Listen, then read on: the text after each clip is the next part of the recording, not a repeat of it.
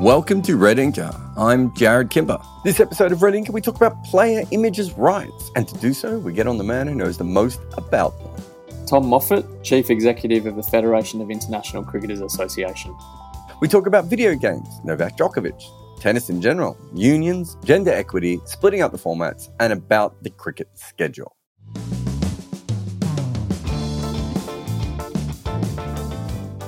I'm going to throw you under the bus a bit here, Tom. So, uh, a few years ago, you uh, uh, pursued legal opportunities uh, against the ICC uh, over player image rights. Uh, what was the what was the sort of crux of the issue at that stage, is the way that the players' union saw it? Yeah, so the the, the starting point really was um, we had a number of issues around the world that were brought to our attention by players, agents, players associations um, around basically the unauthorized use of player image rights or um, or player commercial rights for, for commercial purposes. And um, the the crux of that was basically number of companies coming into sport and, and into cricket in particular um, using player imagery on um, on their platforms um, for, for commercial purposes and um, and the, the, players didn't necessarily think that they had ticked that off, so to speak. Mm. Um, so they came to us to, to help try and resolve that, um, and that's that's really the crux of, of where the issue started. And so, so if that's the case, the the advertiser or the company is probably still going to the cricket board and getting the permission from the cricket board, but they're not. The cricket board aren't going back to the player specifically to ask. Is that the kind of thing that was happening? Yeah. So in in an ideal world, we you know we always want to see a situation where um, you know, obviously, if you're a player or an athlete, you know um, the value of your your image, and um, and increasingly so, really around the world in sport. Um, and if there's a situation where um, where that's being used without a direct chain of consent back to you, um, that that's obviously an issue. So we always want to make sure that the the athletes and, and the, the, players are involved in that process.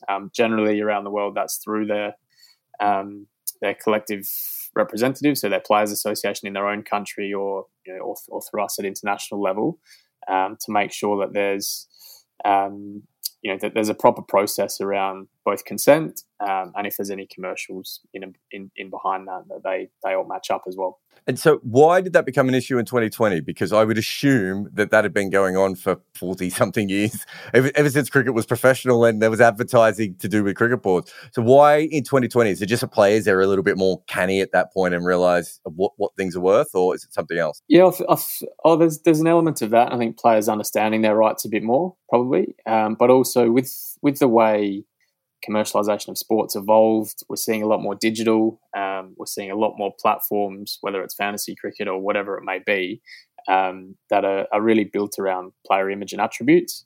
Um, and they're far more prevalent than they were you know, 10 or 15 years ago, probably. So I think that's definitely been a catalyst for it, that it's it's in front of everyone a lot more now than it perhaps has been. I think, you know, historically you think of billboards and, and things like that, but um, in in the new world that we're in, it's it's a bit more in front of your face, whether you're sitting at your desk or in your bedroom at home.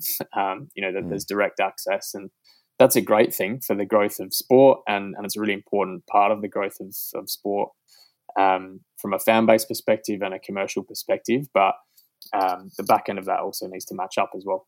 And and so how does sort of player image and cricket boards work? I know a little bit. I remember there was an issue with the West Indies team um, when they went on strike a few years ago, where they were basically saying that they were being that the top players were happy with the wage, they weren't happy with the percentage of the players' image um, that they were getting compared to the players further down who weren't getting used as much. Mm-hmm. So, do I know it's a collective um, thing, but does a does a player uh, on a higher level on of a of a contract get a, automatically a higher uh, percentage of their image rights, or is it something separate to that? Yeah, so there, there are different models around the world, and it's, it's not necessarily a one size fits all, um, is the, the, short answer. But what what generally happens where there's a, collective um, or a players association, best practice is generally that the the players will sign image rights um, to their players association, and the players association will then um, do a, a uh, they'll reach an agreement with the governing body or the club um, or, or, leagues um, around how um, around how those images can be used and, and how they can and can't be commercialized and put some tram tracks down for that. Um, generally, in collective models, um, where there's a, a, collective bargaining agreement or a, an agreement on behalf of the whole collective of players, um, it'll it'll be pretty flat. So there's not normally a, um, a huge differentiation between who gets what in there. And the, the, principle of of acting collectively as a group is that everyone's in it together, and you're um, you know you're all benefiting from the fact that you are you are part of a collective, and for the top players, they were once the players at the bottom of that mm-hmm. collective, and um, and as your career evolves and you, you, get more profile, then you end up at the top of the pile, and it, it's probably a virtuous cycle that that keeps delivering back. So that's probably the model, but um, yeah, as I said, it's not necessarily one size fits all with that. And there are a few different models around the world and, and, intricacies around the world as well. So, talk me through what's happened just of recent times with this Winners Alliance deal that you have and how revolutionary that is for cricket. Yeah, so what, what we've done at global level is um, is to basically, I guess, extrapolate out on some of the, the, best practice models at domestic level around the world. So what I just explained, where um, where where players will will sign certain image rights into their domestic players association. That's now been extrapolated out to global level. So we've um, we've set up a global entity to make sure that across all the FICA countries, um, all the international players across the FICA countries um, have have put certain rights together. I guess, which um, really is is the first um, program of its nature that's that's been put together around the world properly from the ground up. Um, we've now got Winners Alliance alongside us to help to make sure that we can really do three things with um, with with the rights that the players have, have entrusted us with, and that's firstly to protect those rights and make sure that we're in a position to um, to stop the unauthorized use of, um, of, of player rights moving forward. Um, and that was something that the players and, and, agents and players associations around the world were really strong on. Um, and secondly, also to make sure that we're capitalizing on some new opportunities um, that building that model can throw up for not only for players but for the whole game. Really, um, I think Jarrod, a lot of the work that you've done previously has looked at the you know the way cricket hangs together generally and the structure of the game and things like that, um, and the rights landscape that underpins the structure of the game is incredibly complex as well, and it's, it's incredibly fragmented. one way of putting it. it's uh, it's incredibly fragmented as well. So, and we often have everyone operating in silos in our sport. Mm. Um, and so, what we we want to do is to solve some of those pain points in certain areas, you know, um, moving forward, um, to make sure that you know, at least on behalf of the players, we're making a, a, a really strong effort to solve pain points for whether it's governing bodies, commercial partners, licensees trying to build licensed products, whether it's um, video games, trading cards, whatever that may be. Um, that the certainly the, the players have come together to make sure that we're in the best position to to add value not only to themselves but also to the game as a whole. So, so on the video game, so I think the major one at the moment is uh, Cricket 24 uh, by Big Ant Studio. So, from my memory of that is that the England and Australian teams come kind of preloaded, and then fans have to update all the other uh, other other players if if, I, if they came back to you for cricket 26 or cricket 27 whatever the next version is uh, they could do a deal with you guys and then have access to what 500 700 players around the world that they could automatically put in and the players would also get a cutback of being involved in the game rather than what's happening at the moment. Is that am i kind of reading that right? Yeah, so there's there's more than 500 players who are part of our program, and it's most of the best players in the world that are part of what we've built. Um, the reality is that to make products like that really good, you need a combination of players and, and their intellectual property, so to speak. So name, image, likeness. Um, yep. They're obviously really what the products are, are built around and, and what fans and, and players want to want to play. But also, in an ideal world, you want um, the IP of of other stakeholders in the game as well. So if, if a product's built around an ICC event or bilateral international cricket, mm-hmm. you, I think you've mentioned the Ashes game there. Um, you know that that makes the product really compelling, and it makes it a great product for for people who are playing it as well. So, you know, in an ideal world, these things involve a combination of everyone working together to make them as good as they can be, um, and we'd like to see that more and more across the game, not just in um, in the area we're talking about, but generally as well. Yeah. Uh, and this, so the Winners Alliance that, that, that you've done the partnership with, that's a tennis company, right? That is that something to do with Novak um, Djokovic, or have I made that up, or is he a founding partner or something? Yeah. So look, it's it it evolved from um, the Professional Tennis Players Association was set up um, a couple of years ago, and you're right, Novak Djokovic was at the front of that, um, and that was really set up to try and organise professional tennis players around the world. Um, is that a union as well? Is it? Is that kind yeah, of the idea? There? effectively, that that was the starting point of it, and that that still exists and is now up and running in earnest, um, run by Ahmad Nassar out of the US, um, and they're bringing together the, the elite tennis players around the world to to collectivize that group and help to um, to support players in, in that sport and make sure that they're they're trying to get the sport going in the in the right direction as well. Um, and Winners Alliance is a, a, a for-profit engine that really um, it, it's set up to to do some of the commercial deals, um, and it's, it's, working with the PTPA to, to help mm-hmm. to, to commercialize some of the tennis players' rights and um, and solve some of the pain points that we've just talked about as well.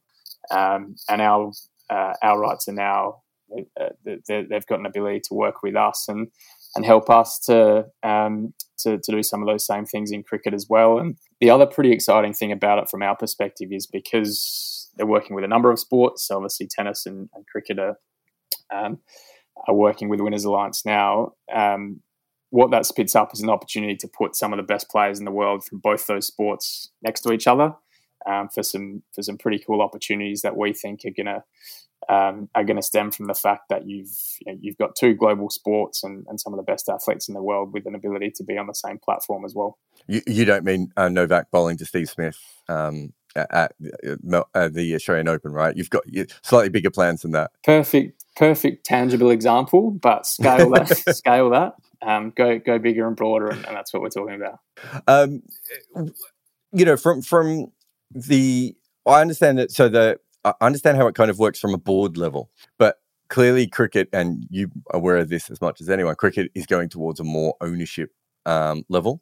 Uh, and, you know, it's moving towards probably freelance and players who are maybe um, play with certain owners rather than just with their national board, certainly at the higher levels anyway.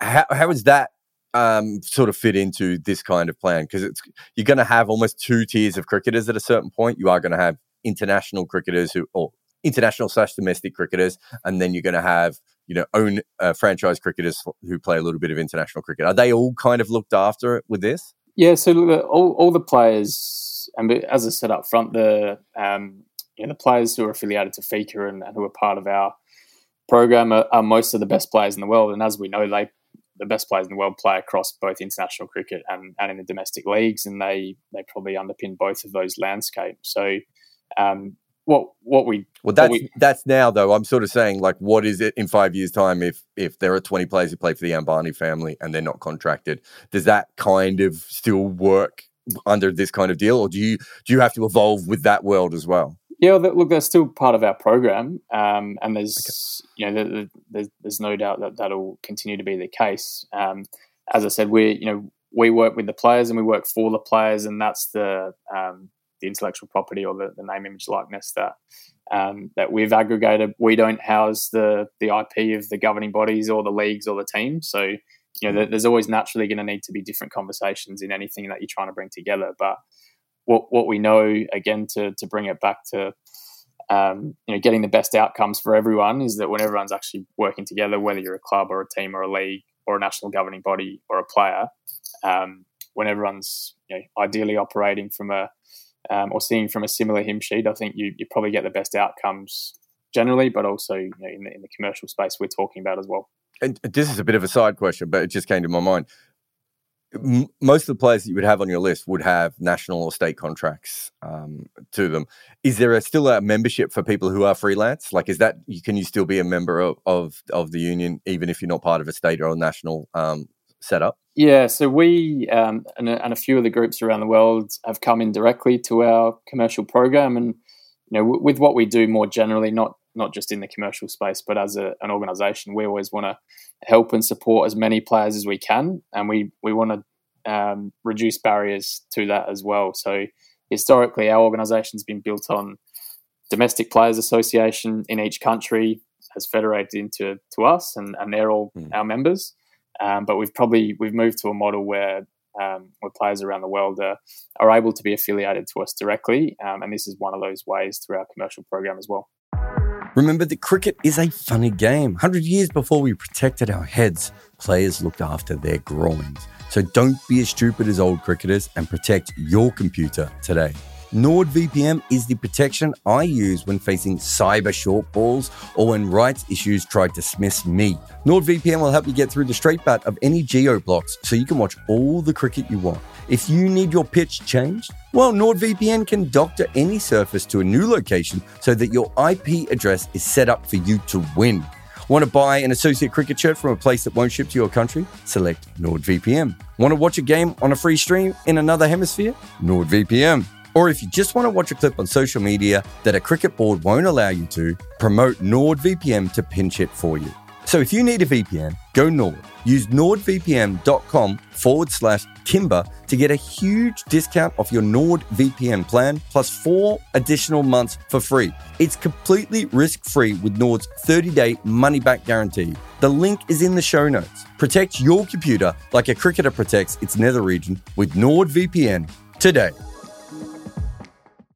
Yeah. So so if you went freelance, you could you could still be a member, and then you'd still be uh, part of that. No, that makes sense. Yep. Um, uh, obviously, I'm I'm pretty sure I'm right in saying this that the Indian players are not part of this. This would be uh, is it India, Pakistan? I'm trying to remember the teams that are not covered by you yes, as a union. we- We've now 13 of the top 17 in the world, 17 countries in the world are now affiliated to FICA. So you're right, India, Pakistan, Sri Lanka, and Afghanistan are, are, are probably the four that, that aren't at this stage. So um, we, we would love to, to help those players and work with those players in time, but appreciate everyone's in a different situation in uh, in their own countries and, and how the game operates in their own countries. So um, that's ultimately a decision for, for players in their own territories as to, to whether they want to get organised and, um, and and be supportive as well. A- and so if if I want to buy the rights, I I know going in that I'm buying to everything that isn't India. So there will be like almost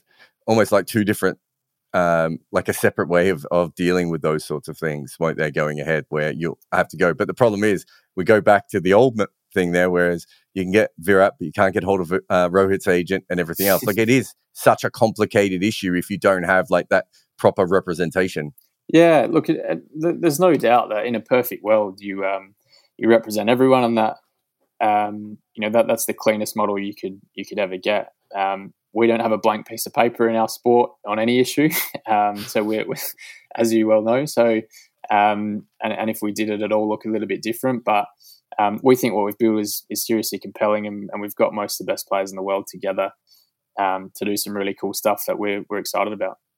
what other things I, I was thinking about this while I was doing the research today what other things does the union kind of need to uh w- w- does, need to is the wrong term there but we know that cricket's a little bit further behind than other sports obviously. You know you, we're joining tennis right? So even tennis which which is a very separate kind of sport is a little bit ahead when it comes to image rights. What other things you know if you could ma- wave a magic wand other than bringing all the other teams into your union but what are the other things that you would like to see cricket start to tackle next that you know uh, f- especially from a union perspective? Yeah, great question. So we um, we spend a lot of time looking at the structure of the game, um, and, and in particular scheduling as well. Um, and I think there's no doubt that at least around our board table, our player advisory groups, uh, which involve a number of the senior players from around the world, also. This is one of the biggest issues for the game. It has been for a long time, so it's not a new issue. Um, but it's it's increasingly reaching a point where we got some really tangible examples of of big issues. I think the, the South Africa situation where we've got a um, you know a, a, second or third string South African team going to play in New Zealand in a Test series um, is probably a, a really good tangible example of what we see around the world, which is the clash between international cricket and domestic leagues um, in the calendar. Um, and I think you know one of the fantastic things for cricket is we're really spoilt for choice. Um, we got we speak to we've been with our colleagues from other sports here in Melbourne um, over the last week, and we speak to a number of them about how their sports hang together. And we've got three or four great formats in cricket Mm. um, that attract different audiences and different eyeballs and different dollars into our sport, and different players and different player types as well. Um, but the, the biggest issue is really the lack of ability for the sport to come together and hang that all together in a really coherent way um, and make sure that the left hand is talking to the right hand um, and that in particular that clash between international cricket and domestic leagues um, you know is, is ideally set up in a way that the two can continue to coexist uh, because we we speak to the players we met with them in India around the World Cup um, we love international cricket. The players love international cricket, and they want to keep playing it. Um, but obviously, there's significant opportunities in the domestic leagues landscapes um, that are available to them. And you know, the, the reality is that the, both the leagues and international cricket are effectively owned by the same group of um, of governing bodies who who schedule international cricket. So there's definitely a way, if there's a will, to bring it all together in a coherent in a coherent structure, and we would love to see that because we want to see both thrive into the future. Um, but that that's no doubt one of the biggest issues that the game's got to grapple with, and that we want to make sure that we're representing the players strongly in those discussions, and that they're they're at the heart of those discussions as well. Uh, I mean, I think we can fit some more T20 leagues in at the moment. We only have five running. So uh, you talk about international and domestic clashes. What about seven, seven or eight more T20 leagues? Uh, uh, you know, maybe one in Fiji at the moment would, would be quite handy as well. But um, the tennis thing's quite interesting to me, and I just want to come back to that a little bit. Women's and men's tennis is separate. And so women's tennis is run for women's tennis sake and men's tennis is run for that. That's actually been one of the most successful sports in the world for women. I want I, I, I was wondering in general, and I'm not asking you to, to take a position, but we could see a situation in the future where women's and men's cricket are uh, are split and are run um, separately but also we could see a situation in within cricket, and you you just brought this up a little bit yourself that there's multiple formats. We could have, you know, T20 running itself and Test cricket running itself and ODI running itself. Are these, do you think, viable future options? And it, would the, would this help? It just feels like there isn't enough people in charge of cricket as it is, and on top of that, there's too much things to be in charge of anyway. Yeah, look, it's it's a great point, and it's it is one of the unique things about our sport is the the multi format nature of it. And I'm not saying with the with the issues I've just highlighted, there's no easy answer to any of those things because of the way it hangs together and and everyone's got a slightly different lens on the world as well. So I'm sitting in Australia at the moment, and obviously big focus on international cricket and Test cricket in this country. Um, but you go to some of the smaller countries and, and, some of the different parts of the world, and the focus is very different. Um, so there's no doubt that um, you know you, you, could see a world in which um, in which those things were governed differently or, or, or, by different groups, but we'll always advocate for a situation where um, where the game is coming together to to to operate in a coherent way because it's ultimately whether it's a different format or not, it's still the same sport. Um, and from our perspective, it's still the same players cutting across um, all yep. those different formats as well. And, and, I think the data very much bears that out that probably most of the the value in our game generally is built on the back of you know, probably the top 100 150 players um, who are cutting across all those different landscapes and, and building the value there so um, yeah it's a really it's an interesting point but yeah we, we would love to see the game continue to work um, hard at coming together properly and uh, and having a coherent model it sounds like a man who doesn't want to deal with six different boards that I just created. But um, just on the on, on women's cricket as well, I know that the unions have been talking about you know uh, gender equality, and we've had some things of recent times with some very good headlines about how um, you know the women are now paid the same as men, whereas you and I both know it's match fees, which is not the majority of pay that international cricketers get. Um, it, it's it's a tricky situation. Women's cricket has probably I would say if you were investing in the game at the moment, that is probably where the biggest you know return for your buck is, and the you know the way that that has changed. But it has over well since it merged with the ICC and, and cricket boards around the world, it has really become a, a game that has been helped by the success of, of the men's game. Um, where do you sort of see gender equality and, and everything within women's cricket, and, and sp- certainly from the from the pay perspective?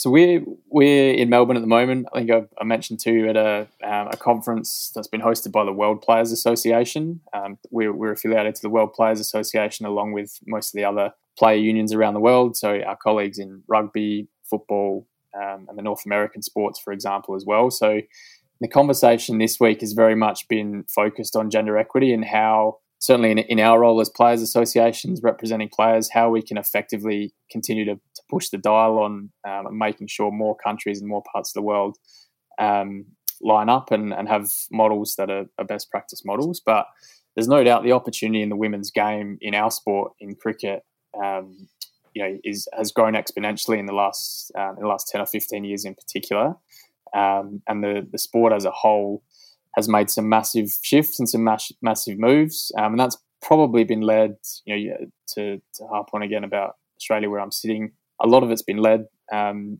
and and I think the the, the CA ACA relationship um, has probably been at the heart of a lot of the progress um, in the women's game in this country.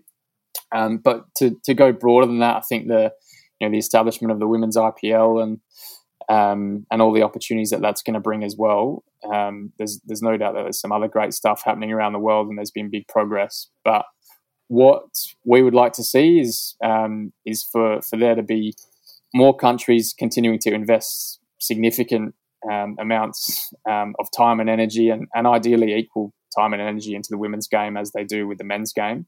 Um, because if you, um, whichever way you look at it, whether you look at it from a you know, an employee's perspective, obviously we re- we represent players who are, are workers. Um, you know, we want to treat see them treated equally. But if you look at it from a um, an opportunity for the sport perspective, if you're not investing in the women's game, um, you, are missing eyeballs and you're missing half the population, frankly, potentially in terms of who you're mm. you're accessing as your sports fan base um, and who you're accessing with commercial dollars. And I think you, you, you mentioned there that it's it's obviously one of the the more attractive propositions for, for sponsors and other partners coming into the game, um, and that's that's for good reason. So we want to we want to continue to see that grow and develop. Um, and one of the things that we tangibly do to, to try and help that is we produce our um, our global employment reports every couple of years, which really take a bit of a deep dive into the employment terms and conditions that players face in, in different countries around the world. Um, things like you just mentioned with match fees and prize money and all those sorts of things. And we highlight the great things that are happening around the world and, and maybe some of the areas for uh, for improvement um, around the world and, and want to keep doing that to make sure that we can ideally bring a, a level of accountability, but also just um, you know, contribute to that conversation as well and make sure that we're doing that from a, a, a place of really understanding what's going on around the world. Thanks to the kind folks at FlexiSpot for looking after my office and my butt by sending me their E7 Pro desk that save your favorite desk heights at a touch of a button. You don't have to crank anything. This thing just finds the height that you like and you can work. And their BS12 Pro chair that supports my posterior while I'm recording, well, this ad and all my shows. If you need great desks, especially ones that change heights or the best quality chairs, head on over to FlexiSpot. Uh, you personally, there was a Sally Moffat who played for Australia. Any relation? No relation, unfortunately. But if okay, that's I'll, right. I'll claim uh, it though. um, you come at this. You're you're a lawyer by trade. That's is am I right? My background, not anymore. Yeah, that, that, that's yeah. my background. Yeah. Once a lawyer, always a lawyer. But um, you saying I'm boring? You obviously. well, my wife's a lawyer, so I can't say that. But um, you were you were a first class cricketer. Um, you know, until uh, Jon Holland uh, destroyed your career uh, when you played against Victoria all those years back. But um, do you still think like a cricketer, or is the the business and I don't mean that in a good way or a bad way but uh, you know you're you're quite removed now. I think you played around 2009 2010 when you were with South Australia. Yeah. um you know are, are, you still thinking like a cricketer or all these years later is is it uh, more trying to understand how to be the best advocate for cricketers rather than thinking like a cricketer for firstly? Yeah great question. And I think the answer is I, I definitely try to be both. Um, because I think in the the role I'm in it's really important we have to understand what the players think and what they care about and what they want from us and from their associations around the world. So, as I said before, we meet with the players frequently and we we speak to them a lot. Um, and we you know we also get a lot of data in from around the world to make sure that we're we're accurately representing them. But to to your other point, I think you know the more we're involved in we're involved in the business side of the sport as well, really as as their advocates and um, you know, we want them to be able to focus on the game and the, the cool stuff, and um, and we're dealing with maybe some of the slightly not so fun stuff at times um, off the field and, and behind the scenes and some of the politics there. So I think naturally, you know, when you're dealing with that day to day, you you know you do become more immersed probably in the business side as well. Um, but that that's part and parcel of it, and, and we'll always try and um, make sure we're getting the balance right of, um, of of being able to do our job jobs as effectively as we can. But um, yeah, look, I I have I haven't played for a long time, um, so I, stopped playing probably more than ten years ago now, and, and haven't um, haven't picked up too many bats since then, which is um, which is probably a product of the fact that I think when you, you work in the sport and you're living and breathing it day to day, yeah, well, there's not a huge amount of time, but also yeah, I've, I've, probably drifted away a little bit from the playing side also. Um, don't worry, I won't ask you about South Australian cricket from 1995 to 2015 and what went wrong. But yeah, uh, please, please thank, don't. but uh, thank you very much for trying to fix our video games and also look after cricketers. And thanks for coming on the podcast. No worries. Thanks for having me, Jarrod. Thank you for listening. This podcast has an ad free version via Patreon, where there are also many other extras as well, including a Discord channel where you can chat to me directly. There is a link to the Patreon in the show notes. We are an independent podcast, so support us any way you can. Maybe give us a review, subscribe, or share on social media. All of these things help us. And when it comes to podcasts, word of mouth is always the best way of making it grow. If we had a guest on, chances are their socials are in the show notes.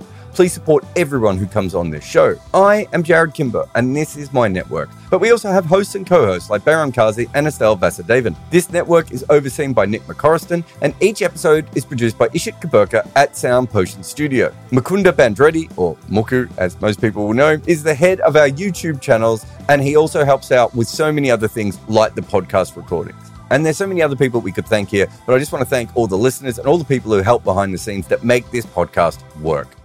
Social media nightmares keeping you up after you turn out 25 minutes of gold on your podcast? It's time to wake up to Memento FM. They find the best designs for your posts, transforming your videos and podcasts into great social media posts. Join Memento FM today.